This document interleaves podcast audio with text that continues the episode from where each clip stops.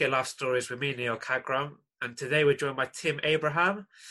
Tim, uh, appreciate your time. Obviously, we've had to do this via video call due to the current climate we're all kind of living in at the moment with this coronavirus. So, um, appreciate your time. Hope you're keeping well, most importantly. Yeah, all good at the moment. Yeah, just like you, just working away, really, just uh, trying to adapt. So it's a big challenge for everybody, of course. Um, so let's get into the interview. Um, so you're best known for your 23 years, I believe, working for Sky Sports. Predominantly, majority of that was working as the cricket correspondent uh, for Sky Cricket. Um, but was cricket always an interest of yours from a young age? Yeah, I um, I suppose in many ways I had the, the dream job in that you know I was brought up on cricket and I played club cricket I went along to cricket with my dad. I used to score for his team and do the scoring, and then sometimes when they're short, I get the odd game for their men's team. And um, but yeah, I was just brought up in cricket. I think it kind of needs. I think it's different now, but I think certainly it kind of needs to be in the blood because cricket's not everyone's cup of tea. So you kind of need that that passion for it. Certainly, Test match cricket and the longer form of the game isn't something you can just quickly switch into. Uh, 2020's changed that, of course, the, the short form of the game. But because it was part of my uh, growing up, um, you know, cricket has always been a passion. So to get the chance to go to report on it, um, uh, uh, you know, a sport that I just really loved and and like to think that I sort of knew about, you know, really well as well. Um, I, I, just I love meeting the characters, the top elite players who uh, were, so much better at it than I was. So, but it, it, it's always been a passion, really. I, I, do remember when I was young how I used to see sort of uh, editions of the Cricketer magazine. At the back, they had how you could go on these cricket tours and um, you know package holidays around it with all the sort of nice grounds of the Caribbean and so on. I, I, I thought at the time, wouldn't it be amazing to go on you know a cricket tour and watch England and and, and basically I got the job that enabled me to do that. So that was pretty amazing, really. So yeah, it, it's always been there. It's always been my uh, the sport I've been most passionate about, liking all sport, of course, but cricket's been the one that I've been most passionate about. So yeah, from a very early age, um, you know, it, it was there really from playing club cricket right through to reporting on it too. And then, how did your career first start? If you take it all the way back, um, your first opportunity working in journalism came via radio, I believe. Yeah, I mean, I, I kind of, um, I pretty much knew what I wanted to do. I wanted to sort of work in in sports journalism, so uh, I did a degree that I thought would help me with that. So I did uh, a, a, sort of a media studies degree. Now, at that time, there weren't many journalism courses around at undergraduate level, um, let alone sports journalism courses as there are now.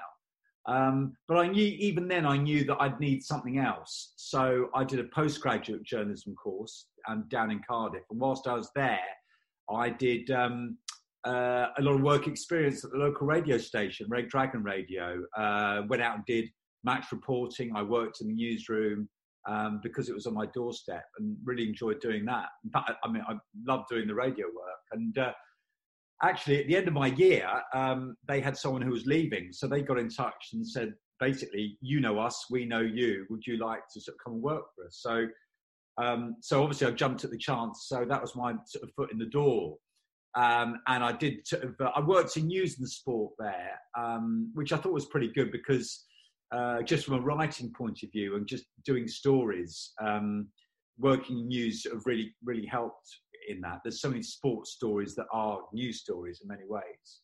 Um, and I worked in news and sport, and then I got then I wanted to specialise in sport, so I uh, was the sports editor at Two Counties Radio down in Bournemouth. Uh, so I ran the desk there, and that was good because that's at the time when Harry Redknapp was the manager of Bournemouth, and he was great value and such a help to me as a still a young reporter. You know, he was great to deal with.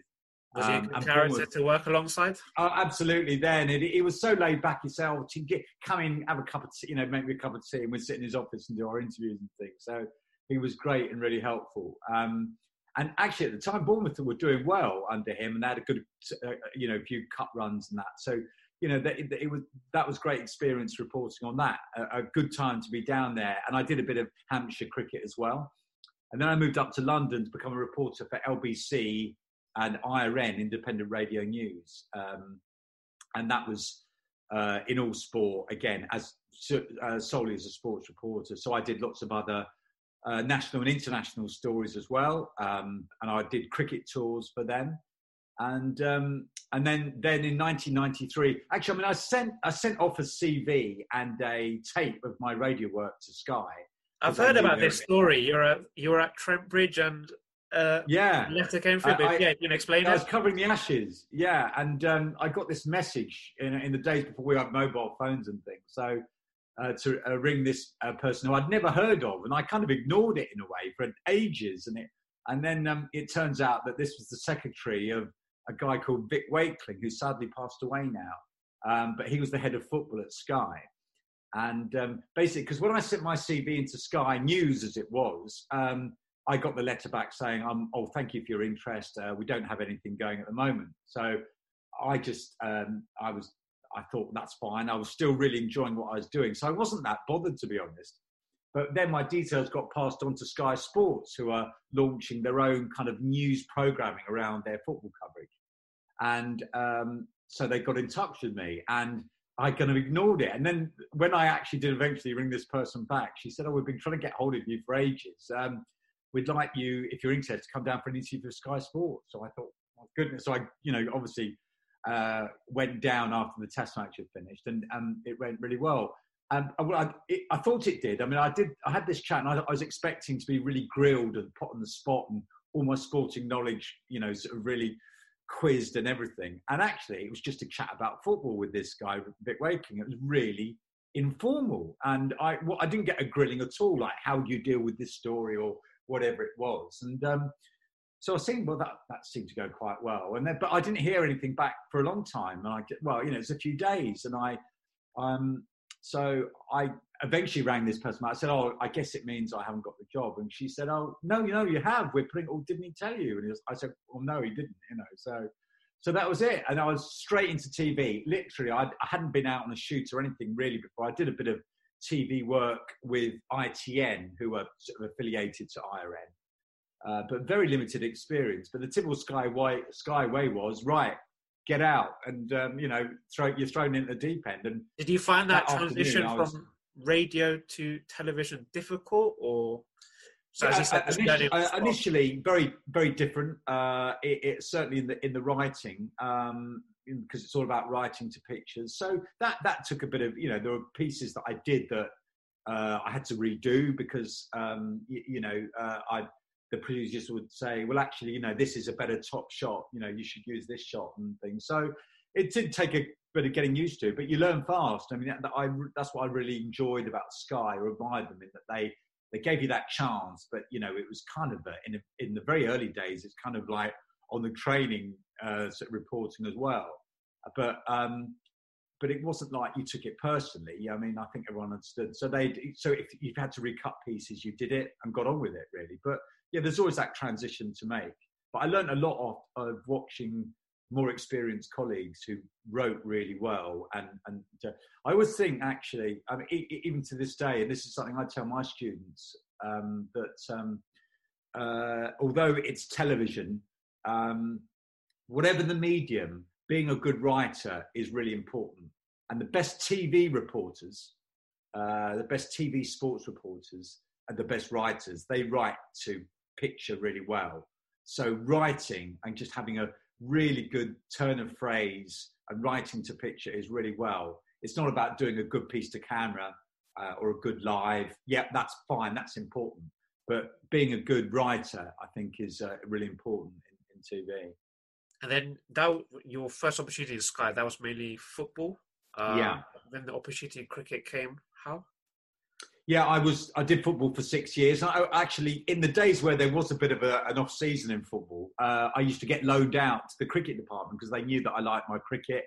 Uh, and it was around the time of the 1999 World Cup where uh, Sky had programming around that, and I got seconded and worked on that, which I really enjoyed. And then I I worked for a program called after that the Pavilion End, which is a really good magazine program program around cricket that lasted about an hour. well, and what I enjoyed doing with that was I, I got into doing some nice featurey stuff. I could go out and do a shoot for two days at a county or do a profile on a player or do a good story.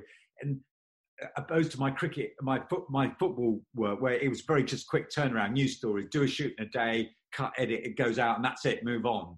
Uh, I could really take my time and do some nice features. Um, which, I really enjoyed. But as they up their coverage, uh, Charles Colville, who kind of had the role, if you like, as being a reporter, was doing more studio work. So they needed somebody else and, and asked me if I fancied doing it. So, um, so that was, that was, that was uh, me doing cricket. So, so it's around that 1999, 2000. I almost, uh, my first assignment straight away was to do the, the uh, South Africa tour, England's tour of South Africa in 99 2000 and that was a time when they were the lowest of the low. Um, uh, they just lost a test series to new zealand. Um, nasser hussain was appointed the captain with duncan fletcher. They they'd never even met you know and they were then off on this tour. So it was quite a, an interesting and newsworthy time to do it. I suppose in a way looking back the real start of the building blocks for them becoming uh, the success that they are today really right from that that partnership and how was it? Obviously, a cricket tour is not one or two week assignment when you're going overseas. Um, you're talking two, three months even. Um, it looks glamorous, but how did you find it? Being away from home, I, family, yeah, friends. Yeah, yeah. I, I, I did. It, it, I, I think, and I think all the other sort of reporters will kind of agree with me. I mean, it's, it's, it's really hard work in that because of the appetite and the demands, uh, you are working every day. There's no, it, you know, it's there's uh, there's no time off at all because every day there's a story to do, and uh, the ECB would put up a player most days, and, uh, and then I had to cover all the warm up games to a test series, um, and then uh, then then I do all the build up stuff to a test match, then all the test match days, and then everything just moves on. So you, you don't get a day off at all, and uh, it's a long time away from home. But I think um, I think all the reporters you kind of get in this bubble, and you just you get used to doing it in a way. It's um, and, and in some ways because you are away from home, actually working and just being so focused is no bad thing because it just keeps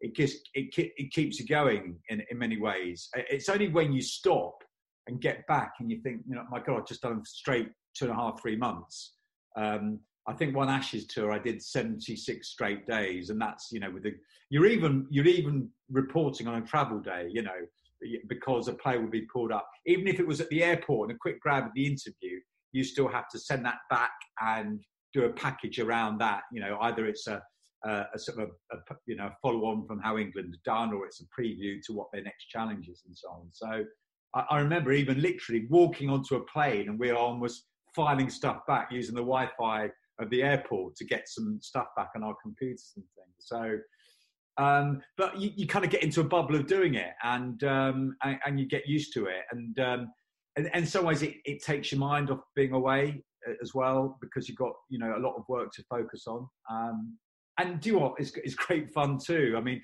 whilst you're away a lot and you are working every day, um, you you just get to see a lot of the con- all the countries where you go. So whilst you don't get a lot of chance to explore, you are you see enough of the country to take it in. Yeah. How important was kind of your relationship with the media officer um, as such?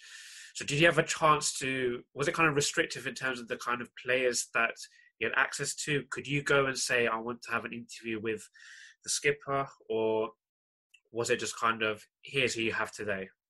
How important? It, it's pretty much you're served. Um, I mean, you could make requests, but you're pretty much. I mean, um, the ECB got better at it, um, but they, they know themselves who the newsworthy person is. Say, for example, I don't know, we're looking to head to a test match, and uh, uh, uh, Jimmy Anderson is making his 100th appearance. You know, that's the obvious story, that's the obvious line. Or, you know, Alastair Cook is on the verge of, you know, eclipsing Graham Gooch. So uh, they'd, they'd know who the newsworthy people are. And obviously, if there's a bit of controversy, they keep them away as well, you know. So you were pretty much served it, but you could, uh, you can say, look, I'd actually quite like to do a piece on Stuart Broad or that, and that would be taken into consideration. And, you know, that would often come off too, or you get that as a, as a bonus as well. But I think you know, um, uh, given given the demands of the media and um, uh, you know, the ECB like to you know be in control of that, so the same message is being put out, but you know, it's very telling in a way. It, it, does kind of cut back on creativity in many ways because you can. Yeah, is that frustrating? Was yeah, that yeah, yeah, absolutely. I mean, you might have an idea for a nice story and and or a nice feature to do, and it kind of gets knocked back. So that that is frustrating. Um, um, but you can tell almost, you know, if you look through the papers. I, I suppose it applies in all sports, but you always knew um, when it was, say, a Jimmy Anderson day or a Stuart Broad day or a Nasser Hussain, because every paper would be carrying really the same story, you know, with the same quotes and everything. So it did cut back on that. You were given that player, and it's almost the message to the media is right, make of it what you will. We, are giving you the player.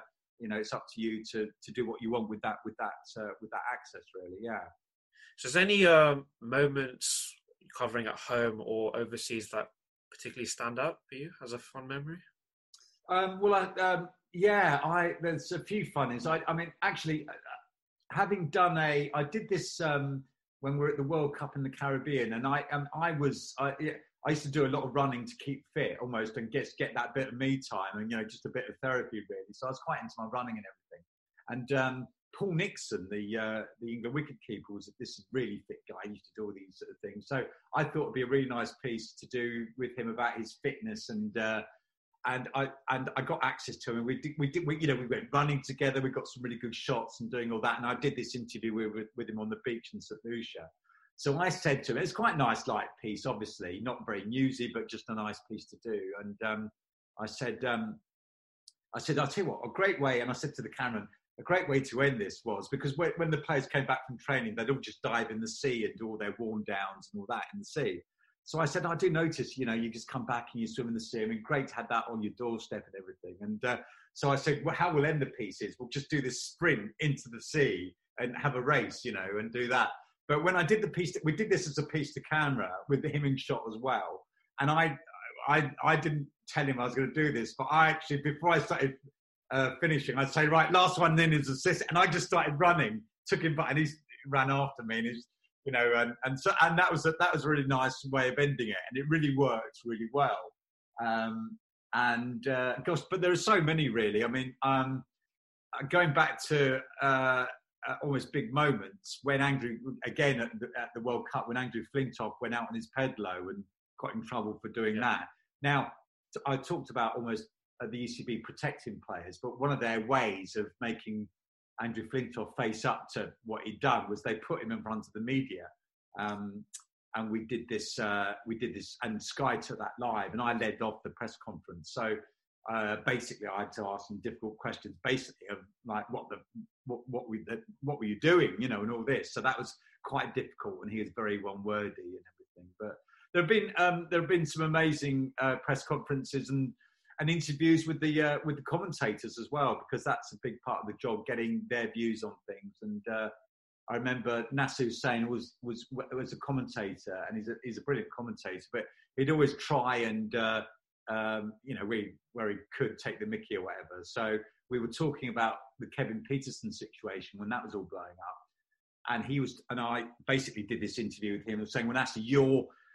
you captained England, you know what characters in dressing rooms are like. Um, I guess everybody's not going to get on, but um, you know, I guess it's about pulling together. You know, once you know, and as a team. And he said, absolutely right. He said, um, everyone doesn't get on. Uh, you know, there's sometimes there are little cliques or whatever, but once you almost go past that white line, you know, everybody's in it together, and you you play for the team, and that's what being a good team's all about not everybody's not going to get on. Everyone's not going to be the cup of tea. And he said, for example, this was a live interview. He said, for example, look, I'm I'm here talking to you now, doing this interview. He said, I don't like you, but I still do it, you know. And uh, and so mate, did it in a joking way. But so there are lots of nice little funnies as well. But um, massive press conferences. The thing about cricket is that whilst it might not be everyone's cup of tea, it has produced some amazing stories, um, sports stories. If you think that we've had to deal with ball tampering, um, uh, the whole Kevin Pietersen issue, um, and um, you know, there's been a mate, you know, like we were at the World Cup when, you know, Bob Woolmer died, the Pakistan coach. You know, we were almost covering a World Cup when a murder inquiry was going on.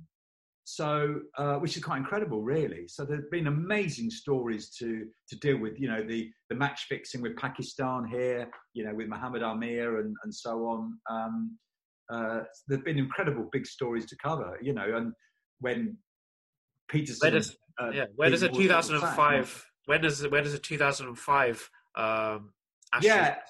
So I, I believe you were the when you when we talk about the victory bus parade. Am I correct in saying you were the only TV personnel that was actually allowed on. Yeah, that's right. I mean, that was a great moment. I mean, yeah, well reminded. It just shows how there's so much, and the, but that was a great, yeah, because um, given the interest and everything, uh, basically um, uh, on the on the England team bus there was one TV reporter, one radio reporter, and a photographer.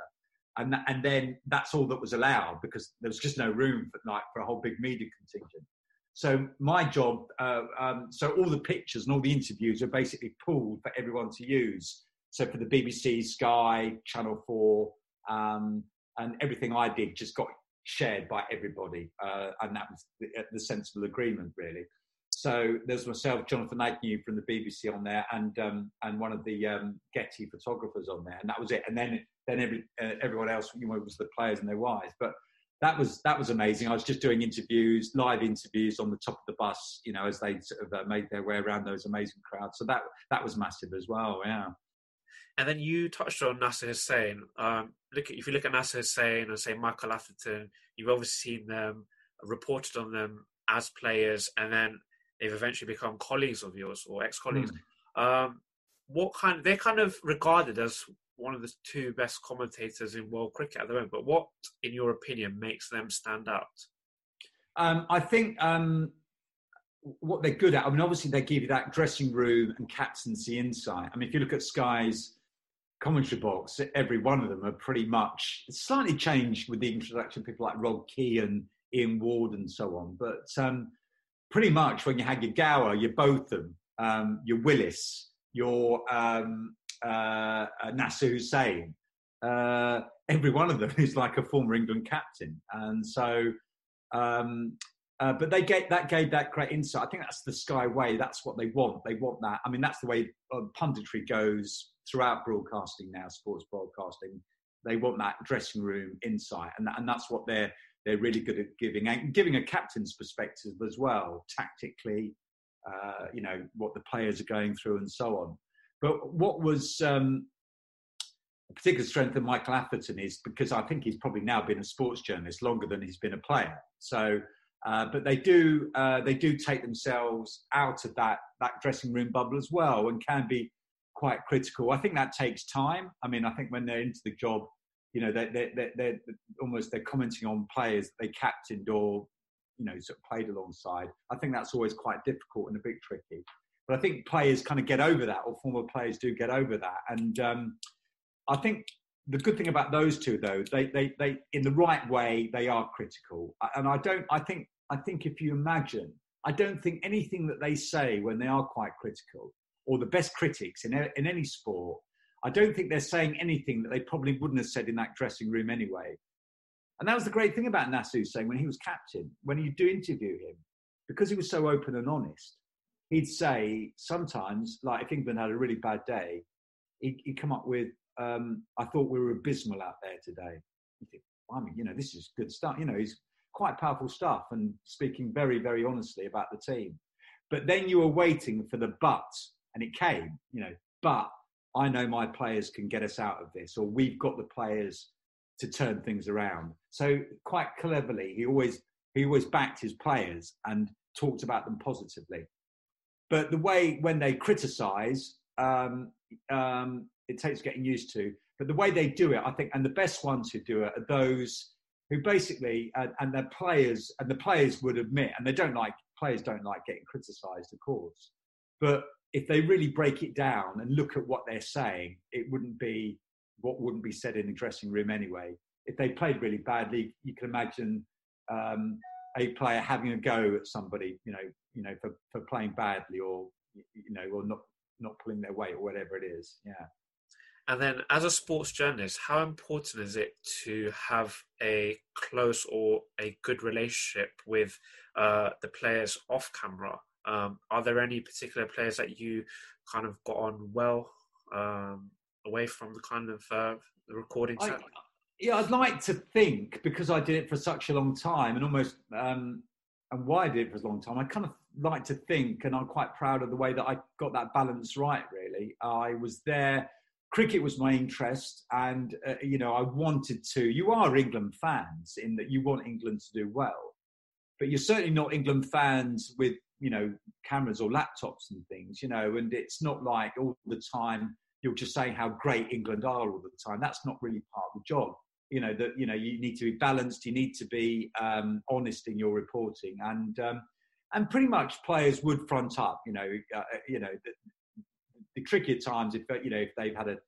if you have to talk to somebody about a really bad performance because no one wants to talk about that but you need to that's your go because that's what i always i mean go back to my club cricket um, background i kind of think what would what would they want to be what would they want me to be asking them? What would the public want me to be asking them you know, um, and, and, that's the way I approached it. So sometimes um, it's negative, but I think the players, uh, you know, they're grown up and respect that you have to ask those questions, and and, and they'll front up. That's why, um, you know, that's why a good sort of press officer or media liaison is pretty good because they'll brief and they'll say, God, that you know they're going to ask you this or that. It could be about. I mean, you know, nowhere, no more so than the whole Kevin Pietersen thing, where that you know that story just went on and on and the pressure was to ask about Alastair Cook about that the whole time. And he, of course, he got fed up with it. So the secret is to try and do that in a in a in a good way that you will get the best out of somebody. But when it's a bad day, players front up and they're they're pretty open and honest about that. I mean, they're not expecting you to try and focus on positives when there's been a terrible batting collapse or so on. But away from that, I'd like to think that um, uh, that the players respected what I had to do, and I'd like to think that they thought I went about that job in the right way. And given that I did it for so long and I actually got on with the players quite well, I'd like to think that they thought I got that right. And to be honest with you, even though players were, you know, by the end quite a lot younger than me, you still kind of put them on this pedestal because they are playing for England. They're doing something yes, yeah. you can only imagine doing, and they're, they're, they're good at what they do. So you always kind of look up to them in many ways. But the, but you need to you need to respect them and, and show respect for what they do and um, and for giving you their time and um, uh, you know just you know I, I think I kind of like to think that they kind of liked what I did basically you know both good and bad that I did it in the right way. And are there any moments that stand out that went wrong Gosh, that's um, that's. I never had any real. Um, I never had any real disasters, if you like. I remember I was doing a live once at Lords, who are absolute. Got you put one foot on the hallowed turf. So, you know the steward oh, off the pit. You know sometimes when you had to, to do live pieces to camera, that you had to just be on the. Although you had you had passes and so on, but they were no respecter for what you had to do they had their job to do the ground uh, staff to get the uh, the, uh, the ground ready. So we were. I was literally in the middle of this live, and the, this lawnmower was going up and down, almost getting nearer and nearer and nearer as as as as as as this live report went on. And eventually, I I mean, it, we practically got run over by this lawnmower. I mean, deliberately got so close in that it made a scarper, you know, you know, in the middle of this live. And it was their message look, oh, yeah, just because you're doing this thing for Sky, don't think that you're going to affect us preparing the ground. So, so that would, we had to sort of uh, scarp a, a, bit there. I've, I've had some real close shaves when we were doing live reports of county cricket or England warm up matches or when the tourists come over and they have their warm up games and you're doing live reports into Sky Sports News, but you're doing it when you've got your back to the action. So um, you know, you're just giving a quick score update or whatever, and, and then you're talking over stuff that's already been sent back. You know, if it's wickets going down, so you're talking blind, if you like, so that you know they're running in those shots, and you're describing that, and they come back to you in vision. And literally, I, I, I, a couple of times a ball was whistled past my ear when I've been doing a live report, and I've had to sort of duck and all that sort of thing. So those are little things that uh, uh, that can go wrong, really. But I, I, I, no real terrible embar- embarrassing moments anyway. Do you think there's enough media coverage given to county cricket? I think I think that's what Sky Sports News did really well. Um, um, in you know doing live reports that you know we would have a section during the summer where we were zipping all over you know maybe three or four county games um, and um, I thought they did that really well and gave it a good profile. Sky do when they when they cover uh, domestic uh, cricket, um, you know, with the counties, with the T20 Blast and so on. But there's no doubt, county cricket kind of does. They they almost show maybe the the um, the opening game and then the climax of the county championship, which is, which is always a good day or always a good moment. Um, but I just think it's about appetite, it's about scheduling, and it's about would they get the audience figures for that really. So in a way, it's hard showing day in day out county cricket, but there's lots of you know other platforms where you can watch that now, and the, the clubs themselves have their own kind of you know sort of you know TV platforms and that now where it really kicks in, and this is almost where the, the money is and where the where the big interest and crowds is, is you know for the for the shorter form of the game. Um, and I think county cricket um, is well served by that, really. Actually, yeah. And uh, it'd be interesting to see how the hundred goes, or whether that's now going to be put back in now because of what's going on. Uh, but that would be uh, cricket back on terrestrial TV as well with the BBC. So, um, but I think because because you know because it's in so many ways all about international cricket and all about England and all about the live coverage there.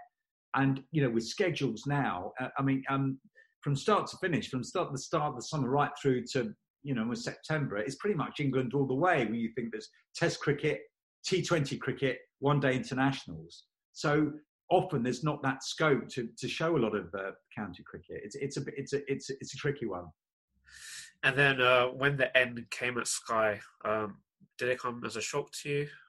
Or? Yeah, I was in India at the time, and I was just um, I was uh, I'll, I'll, never forget it because I was actually filing back an interview with Alastair Cook the day before the first test in India. We are in Chandigarh, and I got a call from a colleague, and uh, on my phone, we were literally we were actually in the hotel lobby because the way that the job changed was we had these kind of mobile view units, which were amazing, which used to pull in all the internet connections of all the surroundings of networks, and you could literally just broadcast HD um, quality pictures back to the UK just almost by making a phone call. It's an incredible piece of equipment, and that's that's what you see now. Um, you know, it's not like big satellite trucks anymore. You just, and that's why we could do literally from wherever we were in the world, we could do uh, report on England training live. You know, it, it, was, it, was, it was fantastic to do. So we're using this to send back our, our pictures and our story. And then I got a, a call saying, "Oh, look, Tim, we're gonna."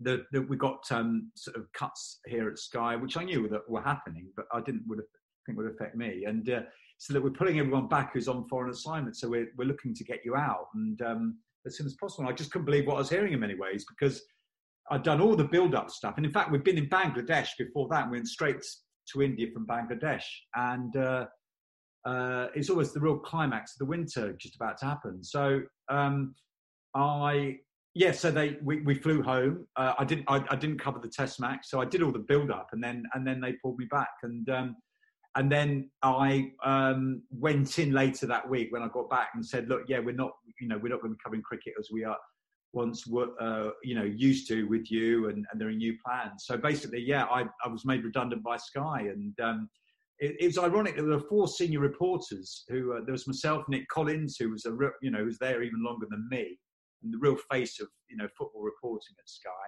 and um, our guy in the midlands and phil edwards our rugby guy so we're quite senior guys uh, you know at sky so it, it came as a bit of a shock to everybody and it became quite a big media story because um, because I think people knew what we did for so long, uh, you know, got written about a fair bit. So, um, so it was a shock, yeah, definitely. But I've been there, you know, I've been there a long time. And do you know what? I mean, I, I just said to them almost my parting shot was that um, although I, you know, I was gutted and it was a terrible, terrible thing to sort of be told, but I actually, I just said to, I said to my boss, I said, um, and it was through him. I just said, look, um, I'm, I'm just so grateful for the opportunity that you gave because um, I've had a I've had a ball. I've travelled the world doing what I really wanted to do, and I think, in all honesty, if if I wasn't doing cricket at Sky, I don't think that, that there was anything else there for me because um, uh, that was that was my passion, and I couldn't really envisage going back to sort of doing football reporting. And there were there were there's better people than me who were able to do that. In all honesty, who had more of a passion, and that's what you need. Everybody who works at Sky, they're so passionate about what they do, and um, and they just sports. You know, they just know everything about sport, and they're just so professional.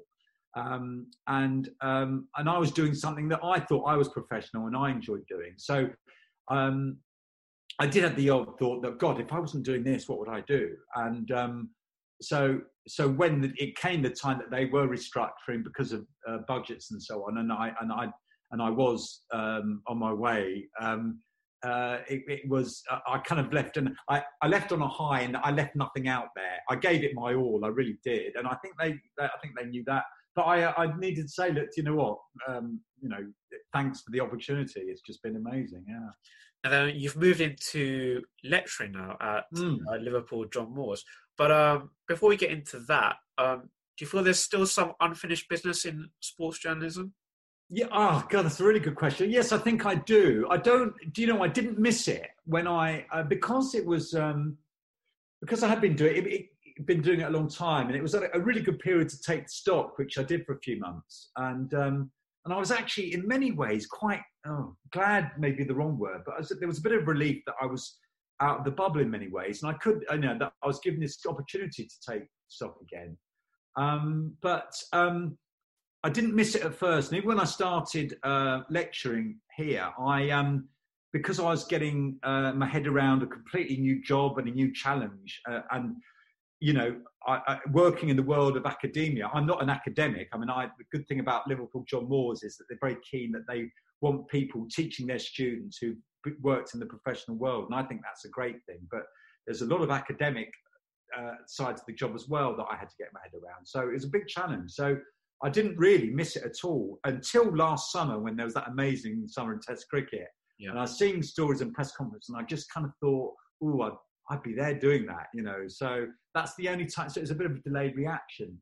Um, but um, I was always quite interested in the mentoring side of things. Even at Sky, I got involved in projects that they did for young people. We did this thing where, uh, through a charity, we would take elite athletes into schools and things. I got involved in that and enjoyed doing that. Um, but um, so it's a kind of, a, in a way, a natural kind of progression in that I'm still involved, uh, but in a in a different way, and I still do quite a lot of punditry work um, you know, on the radio and things.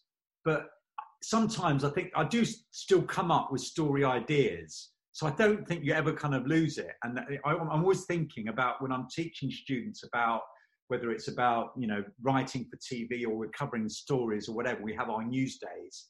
I still come up with good. I'd like I'd like to think of good story ideas, and I think, well, that would make a nice piece. So I, I don't think you ever switch off. And I, in a way, it's good to keep your hand in and doing that, which I'm you know, kind of doing. And I'd like to do a bit more, but I don't think you ever lose the the almost the journalistic juices. They always keep flowing. I think, yeah. And then, how have you found that transition into lecturing? And what is the kind of the biggest advice you can give to budding sports journalists this? Yeah, I, I, the move's been great. Very different from uh, you know staring down the barrel of a camera and uh, probably talking to uh, thousands, hundreds of thousands, maybe a million people who have whatever audience figures are, because your stuff gets shown all over the world. You never you never knew where your pieces would pop up and so on. So the, the discipline is is very different. Um, talking to a, a, sort of a room full of students, and so that's something to get used to. But um, I, I, I, found the transition. I'd like to say um, the practical side of it is it, it makes me think about what I did. I mean, my whole approach. I'm a module leader for a, a module called Sports Journalism Skills, and basically, I kind of rewrote that course. And what I've tried to do is, I thought, right, what did I do almost from start to finish in my job you know, from turning up at a, a, a, a, sports event or a press conference and taking the job right through to finding my story. And that's pretty much what I've done. I, I chronologically take them through. So we do preview writing and filming. We do uh, the press conference etiquette or doing one-on-one with players, and then uh, filing material, and then keeping stuff back for follow-up stories that you might need to do. And it's that whole process.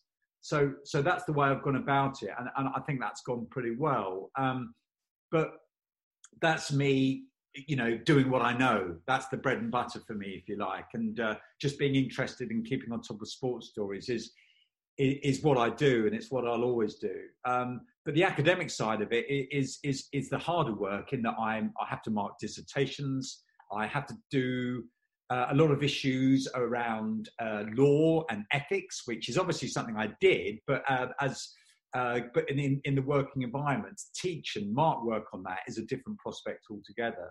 So, whilst it is a very practical and vocational course, it is still an honours degree, and it means that, that there's a lot of academic work to do, and uh, that means a lot of marking and something that you know that I never never really did at all. But um, but it's about being organised, and I, I do. I've, every day is challenging. I, I think I might have said to you off off the air that just when I think I've cracked it or on top of it, something then hits you that you're not expecting. You have to adapt to, uh, but that's the challenge of the job. And so, the biggest advice you can probably give to budding students. Yes, advice. Good point. I, do you know what? I think it comes back to. I think there are two things, um, I, and I know how competitive it is out there now. So given that competition and given it is that there are a lot of people who want to do and you know say you know whether whatever the sport is to do a job like i did um, because there are a lot of sports courses around now and, and degree courses in journalism and, and other courses um, and, and, you're guided through your courses so that's fine and you get trained and you have good skills. But i think and, and do you know what? This i think this this this was always the case. It's always going to be a case of uh, employers wanting to see what else have you done. So fine, you've got this degree. I know you can do. I can see here you pass your shorthand exams. You pass your exam. You know we know that you're you could be a good all-round journalist. But what have you done outside of your course that's going to almost impress me? So I think it's about um, it's about breaking away from the course and doing your own thing. So it's about it's about doing blogs. If there's a sports issue or a sport that you really care about, do a blog on it. Uh, it's about being on social media, having something to say, um, because you, you know you can set up yourself as a journalist. Uh, you know anybody can do it, as it were. So it's about having blogs. It's about going and, and, and doing stories, getting good experience. And um, so when they've got that pile of, of applicants, um, and then you and they ask you, uh, so what else have you done? You can then say, well, look, I've been writing this blog, or you can show them pieces of work you've done. So it's breaking out of that mold and and and and, coming up with someone uh, something that um, uh, that's different from from the crowd. It's not following the crowd. Following the crowd is everybody having that qualification, but it's having something else or having got a story if you've got published and so on. We've we've had some um, students uh, who on work experience uh, went to the Liverpool Echo as sports reporters, which is a really strong paper up here, and um, I mean did so well. And, and this guy who is good, uh, you know, he got he, he, had a double page spread uh, published and everything. That for him would be look, this is showing look this is what I've done. You know, this is this is the uh, because you know it was so good that they they they sort of published his story. So uh, to have that byline, and you know, is that that'd be great for him for when you know for when he goes out into into that into that world. So it's it's it's coming up with different ideas. There's a really good quote from um, Alex Kay-Jelski, who I think may have just left as the sports editor of the Times. I'm not quite sure, but I got in touch with him because I wanted quotes from people in the business about about their jobs and, and what it takes to be. And he came up with this really good quote I use, and, it, it, and, and he said that what he was looking for as a sports editor was someone who didn't follow the crowd, who came up with ideas uh, and, and who can break stories, if you like. So um, that's the advice I would give, uh, uh, getting experience. And two, just it comes back to a point I made earlier about being a good writer, just really working and really, if you enjoy writing, just keep working at that because I think that's the, the, the, the, bottom line skill that everyone needs, whatever medium they're in. They're in. If it's the written word, if it's writing for websites or newspapers or radio or TV, being a good writer is really important. So if you can work at that and, and, and be a good writer, then I, I think that's um, uh, that's that's good advice. In that, as I said before, the best reporters, no matter what the medium, are uh, the best writers. And do you think there's, if we focus specifically on cricket, is do you think there's opportunities out there for anyone wanting to be specialised as a sports journalist in cricket in whatever platform there's out there? Do you reckon there's opportunity? I think so because uh, cricket stirs the emotions, and if you think of the global appeal of cricket, I mean, uh, um, uh, I, and with all that's going on now, with the different competitions there, there are, I do I do think there is because um, it, it's an amazing sport in that in that there aren't so many forms of one sport that you know operate on the world stage. You've got Test cricket, you've got one day international cricket, you've got 2020 cricket. Now we've got the hundred. And if you think about all the leagues that are going around the world, the IPL, the Big Bash, uh, the Caribbean League, and so on, and and and uh, and tournaments in the in the subcontinent. So um, there's a lot of cricket going on. There's a lot to report on. But uh, having said that, um, uh, there are a lot of people out there who want to do it. I mean, I mean, going to a press conference in India and seeing the media interest there, uh, it's phenomenal. I mean, you, you, know, press conferences, and there are all these little. I mean, you never know where they're from because they've got got quite small cameras, and uh, they, they work for websites, they work for blogs, and so on. You know, it's so so. Um, you know, there's lots of avenues, and I think through digital there are a lot of avenues um, to to uh, uh, to work on. Um, but the competition is still there. But there's uh, there's I think in this digital multimedia world where um, you know you do have to be an all-rounder. So it's about being a good writer and about being able to um, you know to to film and cut pieces together in TV and do audio pieces as well. I think that's the future, and multimedia, um, you know, with the websites that are around, I think that that that, that should provide a lot of opportunity. And if you think now as well, um, uh, you know, that sporting institutions are almost becoming setting up their own TV stations in their own right. Um, for example, Lancashire have contacted us to say uh, because of their digital platform, they're looking for students who would would like working on cricket, like filming cricket and doing and doing social media stuff for their own channel. We got you got Liverpool FC TV, you got Man United TV, you got Chelsea TV. So there are lots of opportunities in sport because these governing bodies or clubs actually want their own media platforms and they're looking for people who can do that job and that's exactly what student journalists can provide. And then going back to yourself, I know you touched on it earlier that you still do a little bit of radio work. I saw that you did um, an online stage interview with Graham Gooch recently. You mentioned uh, about your podcast. Do you want to talk a little bit about that as well? Yeah, that's great. That, that, that is a great way. I, I think that's a really good way for, to keep my hand in and to keep in touch with the industry and to keep talking to the people that I know and keeping in touch. It's really important my job to know the latest things that are going on, whether it's about employment or about what what people are looking for, how the industry is changing, because it's you know changing so fast all the time. So um, so you know keeping in touch with my colleagues is really important to do that. But my podcast idea, and I've done a, uh, I've done um, I've done a couple of these, and I'm going to develop this is to uh, I think in this quick fix world, um, uh, and there are younger hotshot reporters, if you like, who are coming on the scene who are very good. Um, but there are still some amazing veteran sports reporters who actually might have retired, who who perhaps don't do it anymore, but who have amazing journalistic or sports stories to tell, basic from how they got their jobs to the big stories they covered off the top of my head, I can. I mean, I, have actually. I started right here in Liverpool with a guy called John Keith, who I remember when I was a fledgling young radio reporter coming up to do Liverpool games, and I he was like the doyen, if you like, in that. Oh, it, they laugh about it, but they're almost called the Merseyside Mafia, where they were the local guys, but they had great contacts and they just knew the club inside out. And you, I didn't really talk to them or anything because I was, you know, they were much, you know, bigger fish than I was. But um, but uh, you know, he'd been just doing this job for so long, and it just thought to me when I was doing this idea for the podcast and that idea of talking to these sporting veterans, he'd be a great guy to start with because it's here in Liverpool as well.